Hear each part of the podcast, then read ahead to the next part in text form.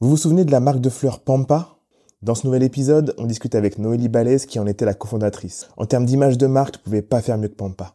Dans cet épisode, elle nous parle de la croissance fulgurante de Pampa jusqu'à la fermeture due au Covid. Elle nous parle ensuite de sa nouvelle aventure en tant que directrice du Wagon Paris, un des leaders mondiaux de la formation en data, en IA, en développement web et en no-code. Elle nous explique pourquoi il faut constamment se former aux nouveaux outils dans un monde qui avance à une vitesse folle, pourquoi il n'a jamais été aussi simple de se réinventer, quelles sont les entreprises et les secteurs qui recrutent le plus, et pourquoi une communauté de 20 000 anciens élèves fait la force du wagon. Prenez un papier et un stylo, c'est parti. Salut à tous et bienvenue dans ce nouvel épisode de Lucky Day, ravi de vous retrouver. Aujourd'hui je suis avec Noélie Balès, qui était la fondatrice, la cofondatrice de Pampa, et aujourd'hui, c'est la directrice du Wagon Paris. Ravi de te recevoir aujourd'hui. Merci. Alors, pour la petite histoire, Noélie, on se connaît depuis quelques années. Euh, à l'époque, on avait Dear Musli et toi, tu étais sur Pampa et on avait même failli faire une collaboration ensemble. Donc, c'était euh, c'était hyper intéressant. Hyper fan de Pampa, ta, ta, ta première boîte ou alors ta boîte en tout cas. Euh, J'étais hyper fan. Est-ce que tu peux nous raconter l'histoire de Pampa pour ceux qui ne connaissent pas Et on va faire en fait le chemin de l'histoire du, du, début très rapidement, euh, l'explosion et ensuite euh, la fin de Pampa et ta nouvelle aventure. Alors, Pampa, c'était une start-up. Euh, on a commencé à, avec mon associé Emmanuel Magnan à imaginer développer la création de Pampa en 2016. Tout début, euh, c'était vraiment on va vendre des fleurs mais avec un style complètement nouveau, euh, ce qu'on voit sur le marché, parce que c'est une opportunité de marché qu'on est allé chercher. C'est Interflora, c'est Monceau-Fleur, c'est des bouquets très conventionnels, très euh, ronds, serrés, euh, traditionnels, hyper classiques. Et on disait bon bah il y a clairement quelque chose à faire aujourd'hui parce qu'on sur les réseaux nulle part on, on, voit rien de différent de ce qu'on connaît. Et moi j'avais une expérience pour acheter un bouquet qui était vraiment ennuyeuse à scroller, scroller, scroller pour entre 47 bouquets pour trouver un bouquet à peu près ok. Et du coup, on s'est dit, go, on aime les fleurs. Enfin, ça aurait pu être ça ou un autre business, mais en tout cas, ça collait, on aime les fleurs. Ah, en fait, tu étais prête à créer quelque chose. Une aventure, n'importe quoi, mais tu cherchais un marché, tu as vu les fleurs, et c'est parti. On a un truc, et euh, on s'est recroisé avec Emma, on se connaissait de Wheel of Art. Et du coup, sur Wheel of Green, d'ailleurs, on était sur le festival. Je me suis dit, mais pourquoi tu montes pas ta boîte? Euh, On se connaissait pas tant que ça, mais euh, il y avait ce feeling d'entrepreneuse. Elle a dit ouais, j'aimerais dans la fleur. Je dit mais go, on y va. Et du coup, on a on a fait nos premières réunions, on a commencé aussi à lancer des sondages, à voir euh, pourquoi les gens en fait ils achetaient pas de fleurs, pourquoi les jeunes ils achetaient pas de fleurs? Donc il y avait le prix, mais il y a aussi un désintérêt, un désamour total pour eux. C'était quelque chose de pour leur mère, leur grand-mère, euh, etc. Très tradit, très voilà, très dans, dans les mœurs, mais sans plus. Et on a dit allez, on y va. Euh, on a plein plein d'idées on est créative, euh, de, de, de, de, ça fait partie, chacun a ses talents, et ça, c'est des talents euh, qu'on avait envie d'utiliser dans notre boîte. Et du coup, euh, on a lancé très vite à quatre mains le premier site web. On a trouvé le nom Pampa. Au départ, on allait acheter des bouquets chez des fleuristes. C'était des Pampas Non, non, c'était des fleuristes qu'on ouais, qu'on aimait, Muse, etc. Et puis ils étaient OK. Et puis on allait les, les, les, les revendre et les livrer en B2B. Et puis euh, Emma, elle a fait sa formation et c'est très drôle parce qu'elle a fait. En fait, sa formation c'était un peu. Euh, il lui disait de faire euh, d'une certaine manière et elle faisait toujours différemment. Justement, ils enseignaient de bien mettre les fleurs dans le bon ordre et hop, elle ressortait tout le temps avec des bouquets très sauvages, wild, super contrastés. Et donc ça, ça, ça, ça surprenait vraiment dans sa formation les gens. Et dès qu'elle est sortie de la formation, devant moi, mais j'ai vraiment la mémoire de cette scène, elle a fait le premier bouquet. Il y avait comme un rayon de soleil ah, qui est tombé dessus. On a dit vas-y, go. Et du coup, on s'est dit vas-y, c'est bon, on est prête. On, on va pas continuer d'avoir un intermédiaire et de vendre d'autres bouquets avec notre style de marque. Non, non, on va euh, vendre notre style de marque, nos bouquets, un bouquet unique de la semaine. Pas de choix parce qu'on va surtout créer une marque reconnaissable et les gens ils viendront chercher sur notre site euh, des, des fleurs et un bouquet parce qu'ils ont confiance, euh, parce que le style leur plaît, sans devoir scroller, sans devoir choisir, pas de catalogue. Et ça, c'était une super innovation dans le marché de la fleur à ce moment-là, de proposer, d'avoir le courage de dire non, non, non, c'est ce bouquet ou c'est rien que vous pouvez avoir ah, sur notre site. Et ça a été, voilà, c'était, ça passe ou ça casse, et on a réussi à quand même euh, euh, engranger une communauté de plus en plus grande. Notre plus gros problème, c'était de répondre à la demande.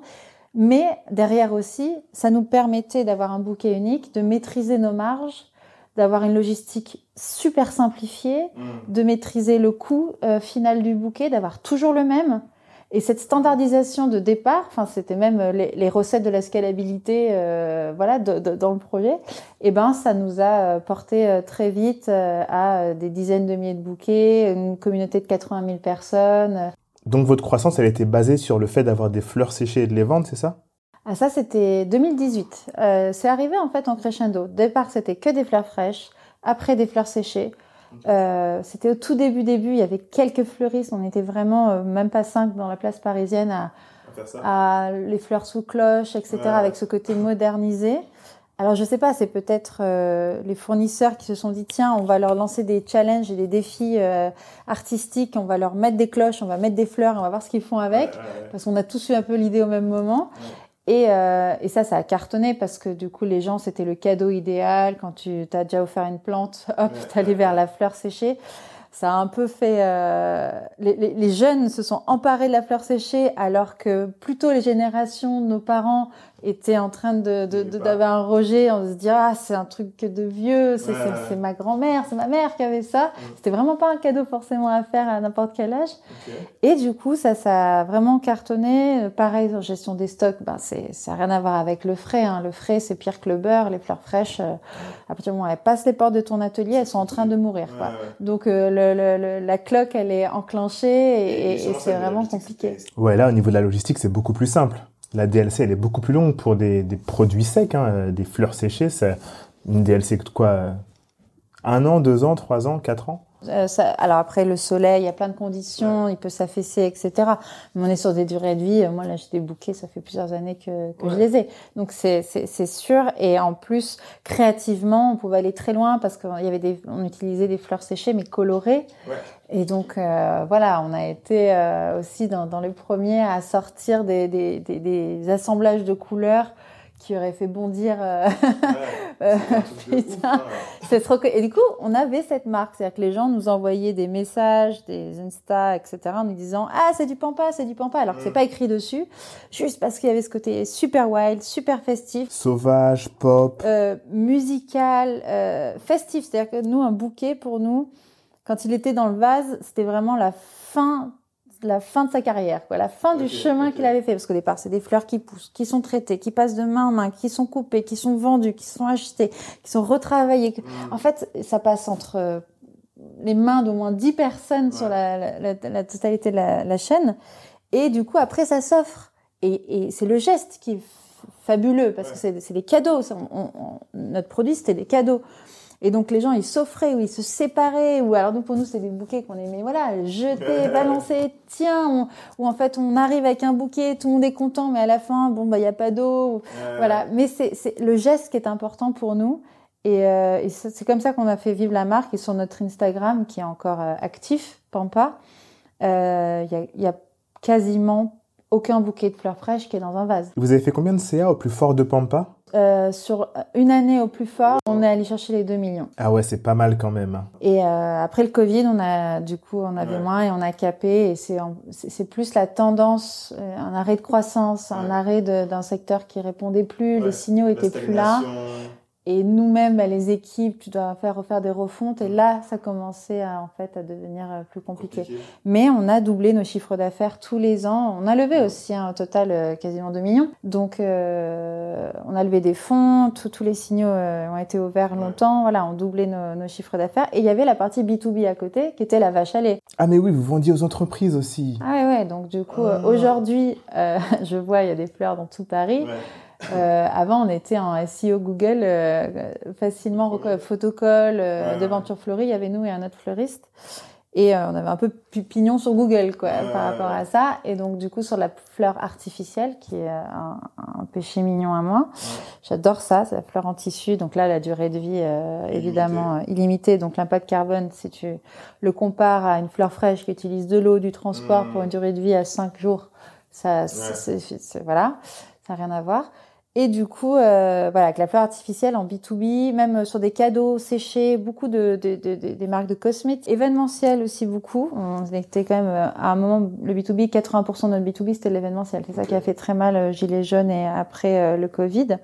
Et euh, c'est notre vache à lait. C'est-à-dire que le B2C c'était notre vitrine. Mm. Donc on- les marges étaient vraiment pas euh, intéressantes. ouais. C'était de l'investissement marketing parce que si tu regardes vraiment ce qu'on a investi en paid marketing, etc., c'est ridicule. Mais derrière, on mettait énormément d'efforts et d'investissement dans la team contenu, créa et le Ouais, temps qu'on passait ouais, à prendre une photo, à, à, à, à écrire des textes, à Ouais. parler, à raconter notre histoire. Ça, c'était super travaillé plus que donc du coup cet organique là il était super boosté plus que de de de de de, de, de miser ouais de l'argent de l'argent de l'argent sur du paid marketing. Et donc c'est ça qui nous a vraiment je pense maintenu à un moment euh, pendant un petit bout de temps sur la place euh, Instagram.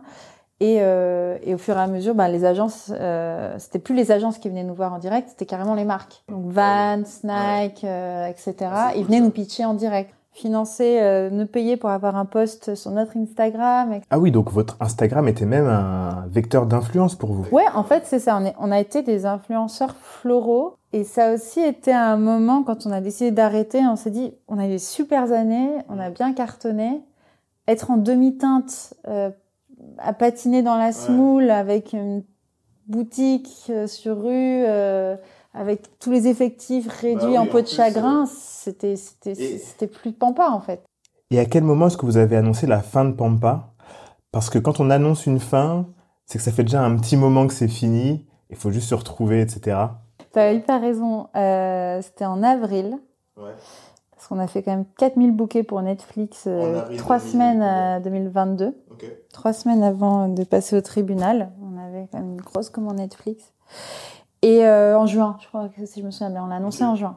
Aussi le temps de, de, de, de décanter, de- de de, process, ouais. faire euh, reposer les équipes first aussi. Ouais, enfin, tu faut un peu euh, prendre le temps de, de la digestion collective des investisseurs, les associés, les partenaires, tout le monde. En plus, les actionnaires, enfin les investisseurs, ils ont pas non plus intérêt à ce que tu sois en petite survie. euh. Ah bah t'es rentable, tu, tu fais plus rien. Et que si, si t'arrêtes la croissance, euh, ils sont pas gagnants pour autant. Donc euh, en fait, on a été accompagnés aussi dans, dans, dans la décision la plus intelligente pour nous, c'est-à-dire qu'on a arrêté Pampa euh, de manière clean, tu vois. Euh, les employés ont bien été payés, euh, ça a été anticipé, les prestataires euh, ont été payés. Ouais. J'ai pas rougi quand mon téléphone il sonnait avec des numéros inconnus. Je me sentais pas prise au piège par la peur de répondre. Donc du coup, vous fermez Pampa, c'est dur. Toutes les, il y a tout l'administratif qui prend énormément de temps en général pour fermer une boîte. Avec le Covid, ça peut prendre un an, même si vous n'êtes plus actif dedans. Vous fermez et du coup, tu as la chance, l'opportunité euh, d'être, de rejoindre le wagon. C'est bien ça? En fait, à la fin de Pampa, Ouais. À la fin de Pampa, euh, j'ai pris euh, quelques mois où je faisais du freelance euh, par-ci par-là. J'ai aussi profité de ma fille. Euh, je pouvais pas revenir tout de suite euh, Ouais. en plus euh, sur un projet à 800% comme on l'avait été. Euh, donc ça a pris un peu de temps et euh, j'étais prête en septembre. Et en septembre, je me suis dit go, euh, je vais lancer, je vais, je vais, bah, et puis aussi financièrement. hein, Ah j'ai- oui, ouais, moi, ouais. Ah bah ouais, Je- financièrement, ça devait être compliqué. moi, à titre hein. personnel, je suis pas un écureuil, donc du coup, euh, j'avais, il fallait avec euh, des investissements, euh, des enfants, etc. Et j'avais envie, j'avais envie de remonter sur quelque chose. Euh, du coup, j'ai commencé non pas à regarder les offres, mais voilà, j'ai commencé à, à envoyer des bouteilles à la mer, à commencer à spotter euh, des fonds qui- ou des gens qui pourraient mettre en contact. Ah, t'as utilisé tes contacts. Hyper intéressant, hyper important. Gardez bien vos contacts. Ça a une valeur inestimable. Ouais, je regardais. En fait, je spotais pas particulièrement des boîtes. J'allais regarder, tiens, il y a un fonds impact, c'est quoi les boîtes qu'ils ont? Euh, Mhm. bah, Je devrais peut-être les rencontrer, ça pourrait être intéressant. Et après, euh, si mon profil les intéresse, ils pourraient se faire le relais euh, de me proposer dans des boîtes. Ou euh, tu as des recruteurs aussi pour des fonds euh, que j'ai rencontrés. Ou... Voilà, je faisais savoir que je me rendais disponible, euh, je me donnais deux mois Ouais.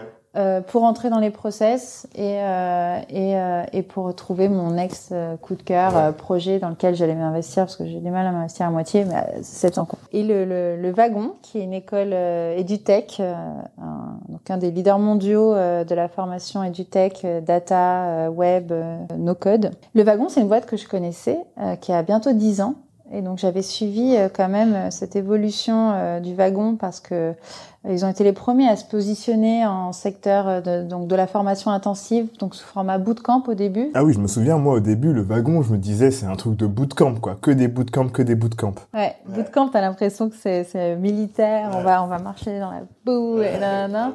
C'est, mais euh, il, déjà, c'est des génies ceux qui ont développé ça. Enfin, c'est vraiment euh, des, des, ingénieurs très forts, enfin, des entrepreneurs euh, vraiment talentueux. Et donc, du coup, ils ont monté le wagon et au départ, c'était euh, apprendre en neuf semaines à coder euh, sa web app. Donc, c'était vraiment euh, web dev. Et donc, les premiers étudiants, étudiants, premier batch à Paris. et petit à petit, ils se sont fait connaître comme ça dans le milieu de la tech. Et ils ont fait leurs preuves parce que c'est une pédagogie, le wagon. En fait, c'est un prix parti de tourner une pédagogie sur la pratique. Donc, c'est une pédagogie qui n'a pas bougé en dix ans. Euh, c'est toujours la même. Donc oui, neuf semaines. Comment ça, neuf semaines? On peut savoir euh, coder en neuf semaines? Oui, c'est intense, c'est des challenges, mais derrière, tu es extrêmement fier et les gens sont véritablement outillés. Hein. Et tu es extrêmement capable et tu sais être encore plus capable. C'est-à-dire que on t'apprend à apprendre. On connaît cette formule, mais c'est hyper concret au wagon. On t'apprend à chercher sur Google. En fait, il y a un état d'esprit dans lequel il faut que tu arrives. Donc déjà, c'est les gens qui arrivent au wagon, c'est tous des gens bien, c'est tous des gens euh, motivés, dans un bon esprit, etc. Enfin, c'est ça compte parce que euh, un batch de neuf semaines, tu as intérêt à avoir un groupe d'étudiants qui tient, qui, qui, sait, qui est solide, qui arrive à travailler ensemble, parce que sinon ça peut vite, euh, tu vois. donc ça c'est aussi un savoir-faire. Tu vois, il faut postuler et mm. après t'es pris et après donc tu deviens étudiant. Ah ok, du coup vous prenez pas tout le monde. On prend pas tout le monde, mais on prend pas tout le monde. C'est pas euh, sur euh, tes compétences. T'as pas besoin de savoir avant d'arriver au wagon. On te demande pas de savoir coder pas du tout. On a des moines, on a des tatoueuses, on a des chefs cuisiniers, on a des sales. Et au bout de neuf semaines, ils savent coder. Ils savent coder et plus encore. Et ils savent apprendre de nouveaux langages. Ils savent euh, donc ils ont des bases euh, Python, hein. SQL, JavaScript, etc. C'est pas beaucoup. C'est 9h 18h. C'est hyper intense. En fait, nous on a il y a, y a un mojo. Enfin c'est euh, trust the program. C'est vraiment oui tu as des challenges euh, déjà, on s'appuie tous les uns sur les autres parce qu'il y a un système où le matin, tu arrives, tu es en théorie, donc tu pas ton ordinateur, tu vas suivre euh, pendant euh, 1h30, il va y avoir un, un, un cours euh, sur une notion. Donc il y a certaines notions qui vont être abordées euh, deux jours, d'autres cinq jours, mmh. etc. Et évidemment, ça dépend de, de, de, de, de ce qui est traité. Et après, il passe tout de suite en mode pratique et il y a euh, un système d'attribution de buddies, les buddies, okay. et tu vas toujours travailler chaque jour avec des buddies différents qui te sont attribués automatiquement. Et t'en as qui vont être euh, meilleurs que toi, d'autres qui seront moins bons que toi. Donc en fait, il y a toujours cet accompagnement, une posture de, de est-ce que c'est moi qui vais un peu euh, aider ouais. euh, l'autre? Et après, on a des teacher assistants. Donc euh, un étudiant va faire un ticket si euh, vraiment il a tout essayé et qu'il trouve pas la réponse à sa question. Parce okay. qu'on apprend à chercher. On veut pas que quelqu'un appelle juste pour dire ah ça j'y arrive pas et on lui donne la solution. Donc en gros, tu as un écosystème quoi. Tu as un écosystème, tu apprends une pédagogie de travail de groupe, travail en équipe, apprendre à apprendre, savoir chercher, savoir continuer à développer des skills. On a des parcours, on est 20 000 étudiants aujourd'hui, okay. 20 000 alumni du wagon. Et, euh, et, et, et le, le, palmarès, les startups, les postes occupés, c'est de haut niveau. En fait, tu peux sortir du wagon. Oui, tu sais développer un produit, ou oui, tu peux être data analyst, ou oui, tu peux être data ingénieur, ou faire du produit, ou être entrepreneur. Mais tu peux être aussi, par exemple, si tu vas chercher un poste de haut niveau, tu vas être en capacité de gérer ton équipe dev. Parce que ouais. tu connais, tu sais, t'es pas blind parce que toi, on t'a appris à, à, ton MBA à gérer des gens. Non, ouais. en fait, t'es es en capacité de gérer une équipe d'ingénieurs et de parler euh, des heures avec ton CTO parce que parce que tu sais, ouais. tu sais son pas, tu sais de, tu sais ce qu'il est en train de faire, etc. Tu vois, c'est hyper intéressant ce que tu dis parce que depuis, euh, on va dire février, il y a énormément de, il y a énormément de gens qui veulent se lancer, qui veulent lancer un produit tech adossé sur une IA. beaucoup de ces gens-là ne sont pas tech, n'ont pas la technicité, ne maîtrisent pas les outils, et du coup, souvent, bah, ça avorte parce qu'ils se disent, euh, bah, j'ai envie de faire un truc tech, mais euh, quand tu lèves, quand tu veux lever, bah, t'as pas le, développeur avec toi. On demande est-ce que tu as un développeur avec toi? Il y a toujours cette barrière à l'entrée euh, technique. Et là, je pense que le wagon, ça peut vraiment apporter quelque chose parce que souvent c'est bloquant et du coup ensuite, bah, on dit, bah, je vais faire autre chose, un truc plus simple, quoi, tu vois alors qu'une personne qui s'est formée, elle va savoir manager la personne qui sera avec elle, son CTO. Elle saura euh, le manager, elle saura lui dire euh, là où c'est bon, là où c'est pas bon. Et c'est hyper important de pouvoir parler avec son cofondateur. S'il y en a un qui comprend et l'autre comprend rien, c'est très compliqué, quoi. C'est comme ça qu'on peut créer des teams aussi, parce qu'en général, un début de boîte, si on parle d'un début de boîte par exemple, les gens travaillent plus ou moins euh, gratuit sur des heures à côté le soir, donc tu as, intérêt à embarquer tout le monde dans une vision et la vision, bah, ça commence par parler un peu de la même chose et se comprendre quoi. Aussi, si tu regardes bien, les plus grosses boîtes euh, technologiques, on va dire dans le digital, euh, sont montées, créées par des mecs qui sont tech. Euh, si tu regardes bien, en tout cas, c'est à la marge ceux qui ne sont pas tech et qui créent des boîtes tech ou alors tu sais très bien t'entourer, mais si tu regardes bien en général, ceux qui créent les plus grosses boîtes tech sont eux-mêmes tech. Et par contre, il doit y avoir d'autres soucis au début, mais ce sont des techs, donc c'est des gens qui maîtrisent l'outil technologique et savent coder, savent savent réfléchir en mode tech, quoi, tu vois. C'est comment collecter, organiser les données pour après avoir des décisions business éclairées. C'est une formation qui est toute nouvelle d'ailleurs chez nous. C'est aujourd'hui, c'est des métiers qui sont en, souffrance parce qu'il y a énormément de demandes. Et euh, de toute façon, dans la tech, euh, on regarde sur le LinkedIn, il y a plus de 10 000 postes à pourvoir. Donc c'est tous les métiers sont en fire euh, pour être pourvus. Et data analyst, c'est des postes qui ont la cote et c'est parce que toutes les entreprises en ont besoin pour pouvoir euh, organiser, collecter tes données, savoir les lire et euh, prendre des décisions éclairées euh, dans ton business derrière. Donc ça c'est ça c'est vraiment notre tranche aujourd'hui data analyst et on a aussi data science. Donc là, on va plus être sur l'intelligence artificielle. Donc tu fais la modélisation, donc c'est un peu plus poussé. Là, ça va être le seul bootcamp où on demande un prérequis avec quelques notions. Moi, par exemple, à titre personnel, il y a des trucs que j'ai envie de faire. j'ai envie de créer des, des outils conversationnels euh, qui peuvent aider les gens à aller mieux, par exemple, j'aimerais trop faire ça, le mettre sur le site de mon jeu, mais par exemple, là, euh, j'ai pas, il manque, manque quelque chose pour réussir à le faire moi-même, tu vois. Et ça, euh, en me formant, je pense que je peux y arriver. Ça, mais de toute façon, les... donc ça, en effet, tu, tu, tu peux le faire. T'es outillé derrière pour faire ce type d'exercice. Mais euh, nous, les gens, ils arrivent chez, donc les étudiants, les candidats, euh, on, a, on a différents profils. Donc, on a vraiment ceux qui. les changements de vie. En neuf semaines, oui, il y a la promesse, donc tout y est. La dixième semaine, c'est la Carrière Week. Elle est vraiment dédiée à. Avec toute une équipe pédagogique. On a des la job fair, on a des partenaires, des hiring partners. Je fais trop d'anglicisme, mais qui, qui vont des entreprises qui vont venir vraiment à la rencontre des étudiants parce que c'est une place euh, idéale pour aller chercher des nouvelles recrues. On a la Carrière Week derrière et en fait, en moyenne, un étudiant wagon, si tu comptes, donc tu as les deux mois de formation et derrière, en moyenne 37 jours à retrouver un, à trouver un nouveau poste. 37 jours, waouh On a 98% de taux d'employabilité.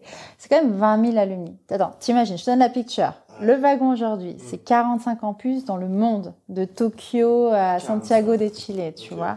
45 campus. C'est-à-dire que tu peux arriver, il faut, faut, faut, saisir l'immensité la, de cette communauté, parce que c'est la première déjà. Et donc tu peux arriver sur un campus euh, à Montréal, salut, je suis du wagon, j'ai fait le wagon, tu seras bien accueilli. En gros, c'est comme les écoles de commerce, quoi. Oui, ouais, tu seras bien accueilli euh, avec ton campus. Euh, enfin, ça fait voilà neuf semaines, etc. Parce que cette communauté, nous, elle est organisée. Tu la retrouves, tu peux communiquer avec elle. On a des des des, des channels de discussion. Tu peux lui demander de l'aide. Et, donc ça, c'est 45 euh, campus, donc sur tous les continents, euh, 20 000 alumni. Et euh, on a un taux de satisfaction euh, extraordinaire. Enfin, on est à 4.8 sur 5, tu vois, sur la note globale. Et ça, c'est un, un, une excellence. Ça fait partie de mon métier, enfin, qu'on maintient, qu'on maintient au niveau international, ce qui est assez drôle d'ailleurs parce qu'on est 230 salariés. Donc parfois, on fait le Global End, c'est un grand rendez-vous, on se retrouve tous et tu vois, bon, tout le monde avec les fuseaux horaires peut pas être là. Mais tu prends la, la, l'ampleur. et tu vois tout ça, c'est des collègues à toi qui, qui ont, qui, on, est tous animés par la mission qui a pas bougé. Et vraiment, c'est ça que j'aime bien en wagon, c'est que j'ai pas l'impression d'être une vendeuse de tapis, même si c'est très bien, il y a aucun problème à vendre des tapis mais pour l'expression de se dire en fait je vends pas n'importe quoi. On vend un changement de vie, on vend euh, la promesse de pouvoir euh, subskill et monter en compétence dans sa carrière en entreprise ou pour faire des métiers et monter que ce soit au niveau de la rémunération, que ce soit au niveau bon bah, c'est bon j'ai fait le tour de la question j'aimerais bien faire autre chose. Et après en fait on a différents modules. là on parle du bootcamp full time sur les campus. Donc ça, nous, les campus en France, euh, Toulouse, Lyon, Nantes, Rennes, Lille, Lyon, Bordeaux, Paris, on, on, en a aussi à, dans, dans, toutes les villes quasiment. Et on a aussi après des formats part-time. Donc là, à Paris, par exemple, les mardis soirs, jeudis soirs, c'est en présentiel facultatif. En général, c'est plutôt pour les gens qui sont en poste. Après, il y a aussi les gens avec leur vie de famille, etc. Parce que c'est aussi le but, c'est de pouvoir accueillir tout le monde. Donc il y a vraiment euh, un développement d'offres pour justement accueillir tous les profils. C'est vrai que bah, vie de famille, c'est pas toujours, on se dit comment ça rentre, quoi. C'est marrant que tu parles de changement de vie parce que depuis le Covid, j'ai remarqué que beaucoup de gens ont pris la décision de changer de vie. Ils se sont rendus compte que le job dans lequel ils étaient à un instant T ne leur plaisait plus. Ils se sont rendus compte qu'en fait, ils étaient pas si mal euh, chez eux, euh, à la campagne. Et il y a le télétravail qui joue aussi, mais j'ai remarqué que beaucoup de gens se demandaient s'ils allaient rester en poste, si c'était pas le moment justement pour eux de bouger. Et c'est là que se former à de nouveaux outils, se former à de nouvelles technologies vient à point parce qu'en plus on se rend compte que le langage du futur, c'est le code. Là, il y a beaucoup de choses autour de l'IA. Et je remarque vraiment que beaucoup de gens sont en train de se dire, mais en fait, là, ce que je faisais, ça me plaît, mais ça me plaisait pas, ça me plaît moins, ça a plus de sens. Et là, euh, je regarde ce qui se passe sur Internet, je vois que il y a les langages du futur, beaucoup de choses évoluent, donc ça serait peut-être le moment pour moi de monter en compétence, d'upscale et euh, de, de bouger de taf ou de chercher en tout cas à monter euh, les, les, échelons quoi. Donc c'est hyper intéressant. Oui oui c'est ça. Et, et, et c'est aussi une promesse. Donc il y, a le côté il y a la question salaire en effet euh, mm. parce que ce sont des métiers voilà data data c'est des métiers qui payent quoi le code etc c'est c'est euh, un marché qui recrute c'est un marché qui paye. Euh, mais il y a aussi bah tu dis face suite au Covid mais de, de, de se ressaisir aussi. Il y en a qui veulent être en remote, il y en a qui veulent être freelance. On fait de l'accompagnement aussi. On a des. Après, on leur demande qu'est-ce que tu veux faire plus tard? Hop, et on va faire un accompagnement personnalisé. Et ceux qui veulent être freelance, on va leur donner les outils. Ben voilà comment ça marche, voilà la législation, et ils se lancent en freelance. On a des services admission qui sont dédiés en amont pour toutes les prises de, de, de renseignements pour comprendre à quoi je suis éligible. Et puis il y a des gens, ils vont appeler, ils voulaient faire peut-être euh, data science, et en fait ils vont discuter, ils vont dire ah en fait c'est plus mon truc, c'est peut-être euh, web. On, on est là, on, on, on... c'est pas c'est pas parce qu'il y a un coup de fil que ça y est, t'es embarqué, il faut absolument que tu... Non, non, il y a vraiment du conseil euh, en amont aussi pour les financements. On en reparlera, mais euh, voilà, il y a le sujet financement. Euh, Est-ce que Pôle Emploi peut me financer? Est-ce qu'il y a des, des, aides de la région? Selon mon profil euh, Transition Pro, par exemple, va permettre euh, que tu sois rémunéré pendant ta formation via l'intermédiaire de, de, ton entreprise. Et selon le territoire aussi, il y a des financements différents. Ça, c'est notre travail, nous, en tant que directeur campus, et avec aussi les équipes Wagon France, par exemple. Nous, on va aller chercher des sources de financement pour permettre aux étudiants de, de, de, de, de, faire ces bootcamps-là. évidemment, il y a la partie prêt avec des, des, des avantages. Il y a aussi les CPF. Quand tu dis prêt, c'est prêt à la banque? Parce que pour moi, c'est comme quand tu finis le lycée et que tu veux aller en école et du coup, tu fais un prêt à la banque, tu investis en toi, enfin, en tout cas, c'est tes parents qui investissent en toi, s'ils le peuvent, et c'est un pari sur l'avenir, en fait. Et ça, c'est hyper intéressant. C'est un pari sur l'avenir, quoi. C'est vrai que c'est aussi un label de, de, de, motivation. Bon, après, chacun a sa personnalité, chacun veut prendre son risque plus ou moins que, comme il peut. Mais euh, en effet, c'est aussi, en fait, monter en compétence ou changer de vie sans reprendre un an d'études. Ouais. Parce qu'un an d'études, c'est arrêter de travailler pendant un an. Ouais, Là, c'est vraiment tout est condensé euh, sur neuf semaines et après, tu as les outils pour euh, continuer à te former aussi. Et puis, on a aussi d'autres modules maintenant. Ça, c'est tout nouveau. On sort là les skill courses. On les a sortis. Pour nous, c'est des modules de 40 heures. C'est online. Okay. Et du coup, tu vas vraiment euh, avoir des capsules très ciblées euh, d'apprentissage, data, no code. Donc c'est c'est exactement, c'est des cours okay. en ligne qui te font monter en compétences euh, sur voilà, Webflow, Airtable, etc., sur nos codes, Growth, etc. Et, et, tu vas avoir pareil sur le code et sur la data. Et c'est très très ciblé. Ça, et tu vas avoir euh, tes cours avec des lives où tu vas pouvoir poser tes questions et tu bénéficies du réseau. Parce que quand tu, quand tu fais une école, pour moi, il y a, y, a, y, a trois, il y a trois raisons. Tu as déjà la marque de l'école, il y a la formation, le contenu, et il y a le réseau. Quand tu fais une école, c'est pour le réseau. Et on est un réseau, voilà, 20 000 personnes. On est le, le premier réseau, euh, le premier réseau de, de personnes rééduquées et éduquées à la tech. Du coup, ensuite, les anciens élèves sont tous soit dans des grosses boîtes, tech en général, ou soit ils fondent, ils créent des boîtes. Comme euh, j'ai vu qu'il y avait le, le fondateur de Skello, euh, fondateur de Matera. On en a aussi beaucoup qui sont par exemple euh, embauchés dans des startups, dans les plus superbes, belles startups euh, françaises et à l'international, ouais. parce que là je parle monde, monde entier. Euh, Doctolib par exemple sur Paris est le premier recruteur euh, auprès du wagon. Et ça c'est des ça c'est des ponts qu'on mmh. fait régulièrement. Et puis les boîtes aussi, tu as des gens qui vont arriver avec des idées de boîte, tu as des gens qui arrivent avec le profil entrepreneur. Et euh, bah, l'anecdote, par exemple, euh, Pampa, coursier à vélo. Ouais. Euh, nos coursiers à vélo, ils ont grandi en même temps que nous. Leur boîte s'appelait Olvo. Enfin, ça, ça, ça, existe encore, mais ils ont changé de nom. Et à un moment, ils ont développé euh, toute une plateforme pour optimiser euh, les trajets de leurs coursiers sur les sur la logique de tournée. Parce qu'en ouais. France, tu vas faire à Paris, pardon, tu vas faire une tournée pour distribuer avec le minimum de temps possible, etc. Tous les produits que tes clients t'ont remis pour euh, pour livrer. Et ben, ce, ça s'appelait Pédalo. Pareil, ils ont changé de nom, ça existe encore. Et c'est un étudiant du wagon qui a développé Pédalo. Ok. Voilà, et c'est marrant. Du coup, les books. Et en fait, le wagon, c'est un peu comme ça. C'est tu le retrouves à beaucoup d'endroits. Et c'est très régulièrement que j'ai un interlocuteur. Ah oui, mon meilleur pote, il travaille là. Ah oui, il a fait okay. ça, il a fait le wagon. Il y a une fierté, évidemment. Et euh, tu as des gens, aujourd'hui, euh, pareil, je, j'étais euh, en voyage, euh, en vacances. Et je donc chez des amis et j'entends parler en anglais dans le salon et on m'a dit c'était une ancienne étudiante du wagon et maintenant elle était en train de parler avec euh, San Francisco, euh, avec la grosse boîte ouais. avec laquelle elle travaille euh, dans la tech. quoi. C'est assez ouf parce que là, tu vois, je suis sur votre site et je regarde un petit peu le nom des entreprises partenaires, tu vois, dans lesquelles les anciens élèves se sont fait embaucher. Je vois qu'il y a le BCG, GetAround, Meta, Backmarket, N26, t'as Spendesk, Conto, Microsoft, Trendline, Shopify, Apple, Doctolib, Lydia, Amazon, IBM, t'as même HelloFresh. Ça, c'est des boîtes, tu te dis, si je rentre dans cette boîte-là, je suis tranquille, c'est pas une boîte qui va se cracher forcément, euh, je suis là pendant longtemps, euh, je fais mon expérience et euh, j'ai de la stabilité, tu vois. Franchement, c'est hyper cool.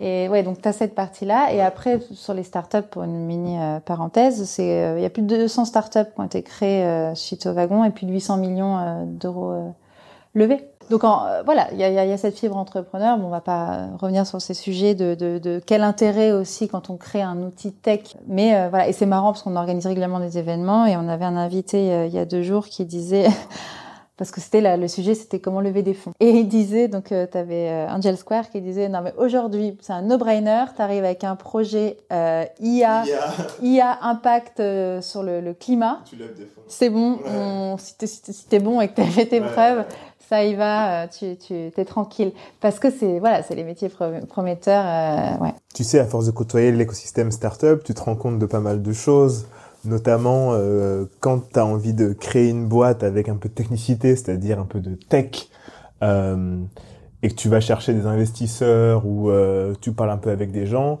ils te demandent qui est le tech dans l'équipe.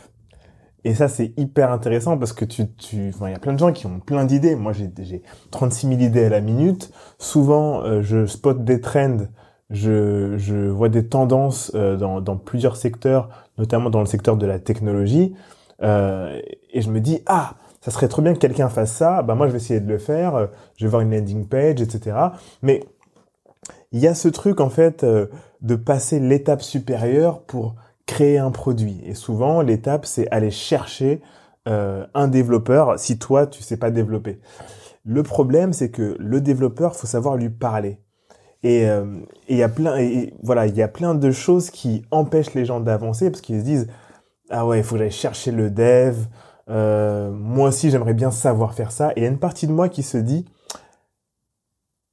Cette compétence-là, je l'ai pas, mais j'aimerais bien l'avoir. Déjà, ne serait-ce que pour euh, shipper un produit, c'est-à-dire sortir un produit, sortir une feature hyper rapidement sans avoir besoin de qui que ce soit et ensuite m'entourer, tu vois.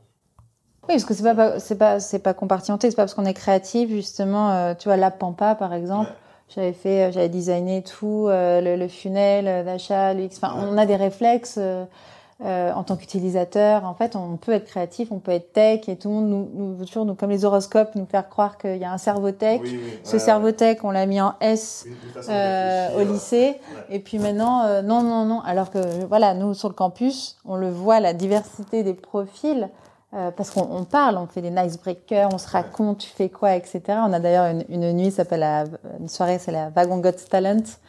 Et tout, tous les tous les tous les étudiants qui ont des talents, qui veulent montrer. Donc tu as des chanteurs, tu as des imitateurs, et c'est super. Enfin, on, rigole beaucoup parce que c'est c'est faut décompresser quand même. On a les afterwork du vendredi euh, quand c'est pas les conférences plus sérieuses, etc. Et ouais, tu vois qu'en fait, ils sont en train d'apprendre à modéliser euh, l'intelligence artificielle. Et puis là, ils sont en train de te faire au piano euh, une chanson euh, qui te donne des frissons. voilà, donc ça, ça, ouais, moi, c'est vrai que il y a, y a les moments en tant que directrice campus où on est sur, pendant un batch, tu vois les étudiants, tu vas à la rencontre, et puis tu as cet interbatch un peu vide, un peu où ils sont pas là et, et ça manque parce que ouais, il y a, y a, une bonne il y a une bonne ambiance et tout le monde se soutient et on a fait des équipes on a des équipes de community et event management et on a aussi des équipes qui sont responsables donc de la pédagogie, du bien-être étudiant et, et, et de s'assurer que les étudiants euh, sont ok, arrivent à suivre le rythme, etc. Parce que manager un petit peu? Oui, il y a ça, mais là, tu vois, par exemple, c'est plus un programme manager qui va faire remonter s'il sent qu'un étudiant, à un moment, il va, il va avoir. C'est pas qu'il va être en retard, parce que on va tous à notre rythme. C'est comme quand as un enfant, on te dit non, mais c'est pas grave s'il parle pas, c'est pas grave si lui il marche avant que lui il parle. Mmh. Tout le monde a son rythme. Et tu peux avoir parfois un, un, un, une petite perte de confiance. Et nos équipes, nous, elles sont là pour entourer ça et dire, hey, c'est tout le monde y est arrivé. C'est un peu comme au loto. euh, tous ceux qui ont gagné ont tenté leur chance. Puis il faut le temps aussi de se remettre dans un mécanisme d'apprentissage. On a tous envie, moi j'adore, on a tous envie de se remettre en formation pour se décrasser un peu le cerveau, parce qu'on a l'impression que depuis qu'on a eu euh, nos derniers partiels ou euh, le bac et tout, c'est bon, c'est fini. Et qu'en fait, oui, on continue d'apprendre, mais euh, qu'on qu'on compose avec ce qu'on sait. Voilà et vraiment tout d'un coup se mettre une charge de attends ça faut que ça rentre et que ça y reste et qu'en fait ça t'aide à, à, à comprendre d'autres choses.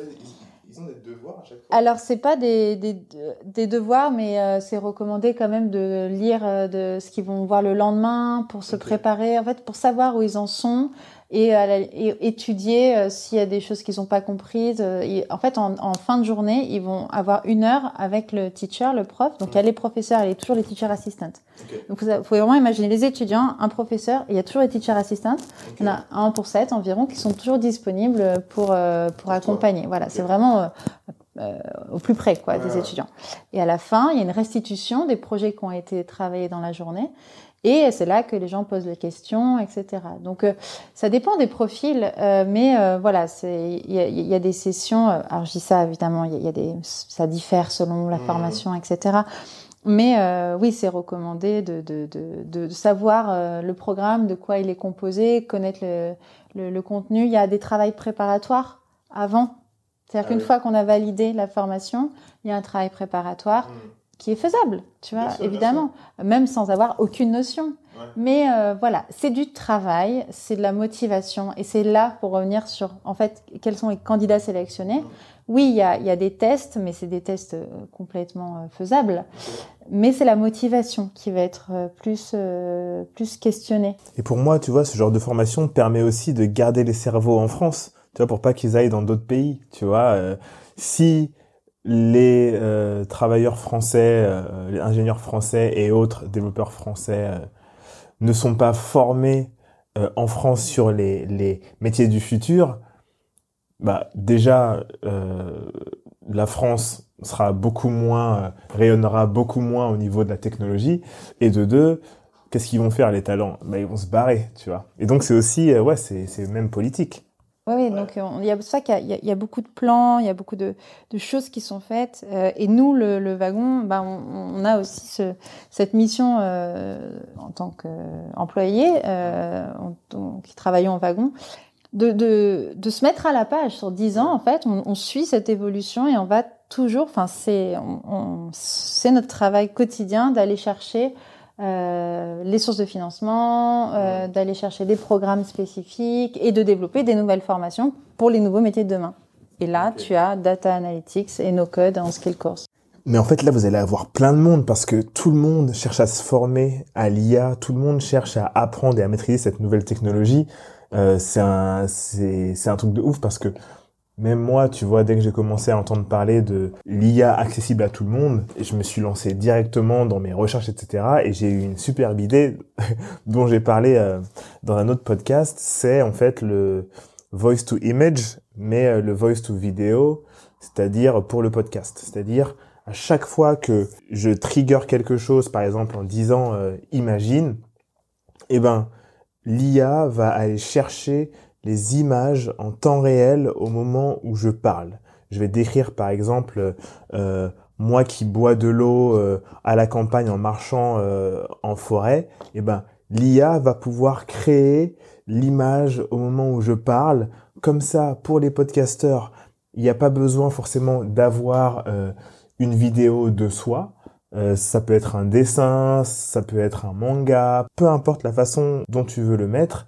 Et en fait, ça permet tout simplement sur YouTube de sortir des vidéos tellement plus vite et d'avoir un côté un peu euh, storytelling hyper intéressant et hyper différenciant. C'est génial. Et ça, par exemple, ça c'est un truc que j'aimerais pouvoir créer, j'aimerais pouvoir être à l'origine de ce de cette application là, tu vois. Si donc soit tu fais une formation, soit par exemple si tu une entreprise, bah tu peux envoyer aussi euh, tes salariés se former, tu vois. voilà. Et pour développer euh, peut-être des, des, des, skills qu'ils n'ont pas et, euh, et, pour avoir ce genre de c'est génial comme idée. Ouais ouais, bah, tu Mais ouais, on, a B2B en fait le wagon for business, c'est une branche qui se développe rapidement parce qu'il y a beaucoup de boîtes. Alors il y a le côté marque employeur évidemment, mais il y a le côté rétention de talent, il y a le côté suivre les tendances, euh, prendre une accélération aussi dans les compétences que peuvent avoir nos salariés en les formant. En plus du bootcamp ou pour les personnes qui n'ont pas forcément le temps de s'engager sur un bootcamp de 9 semaines ou d'être en part-time parce que là, c'est 24 semaines, 6 mois, etc.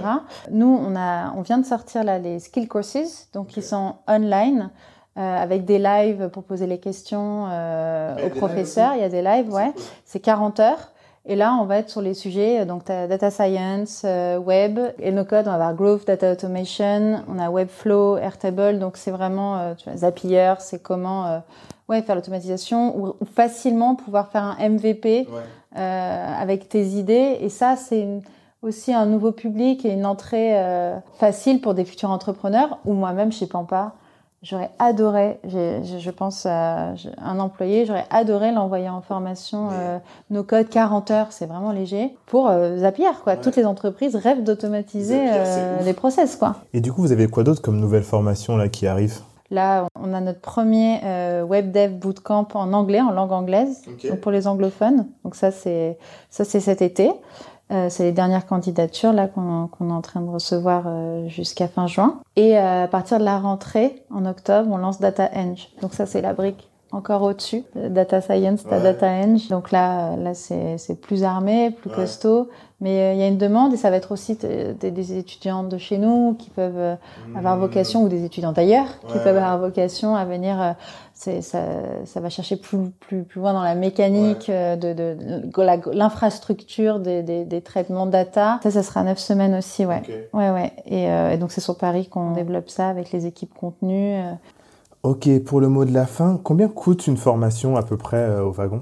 Alors ça a 2490 euros jusqu'à 7900 euros, mais il faut savoir que 90% de nos étudiants ont des, des, aides financières et avec justement les équipes admission, il faut vraiment euh, échanger pour euh, pouvoir savoir euh, à quoi on a le droit et, et ils sont là pour ça. Vous l'avez compris, si vous voulez monter en compétences et changer de vie, vous pouvez apprendre à coder et vous former à la data avec le wagon.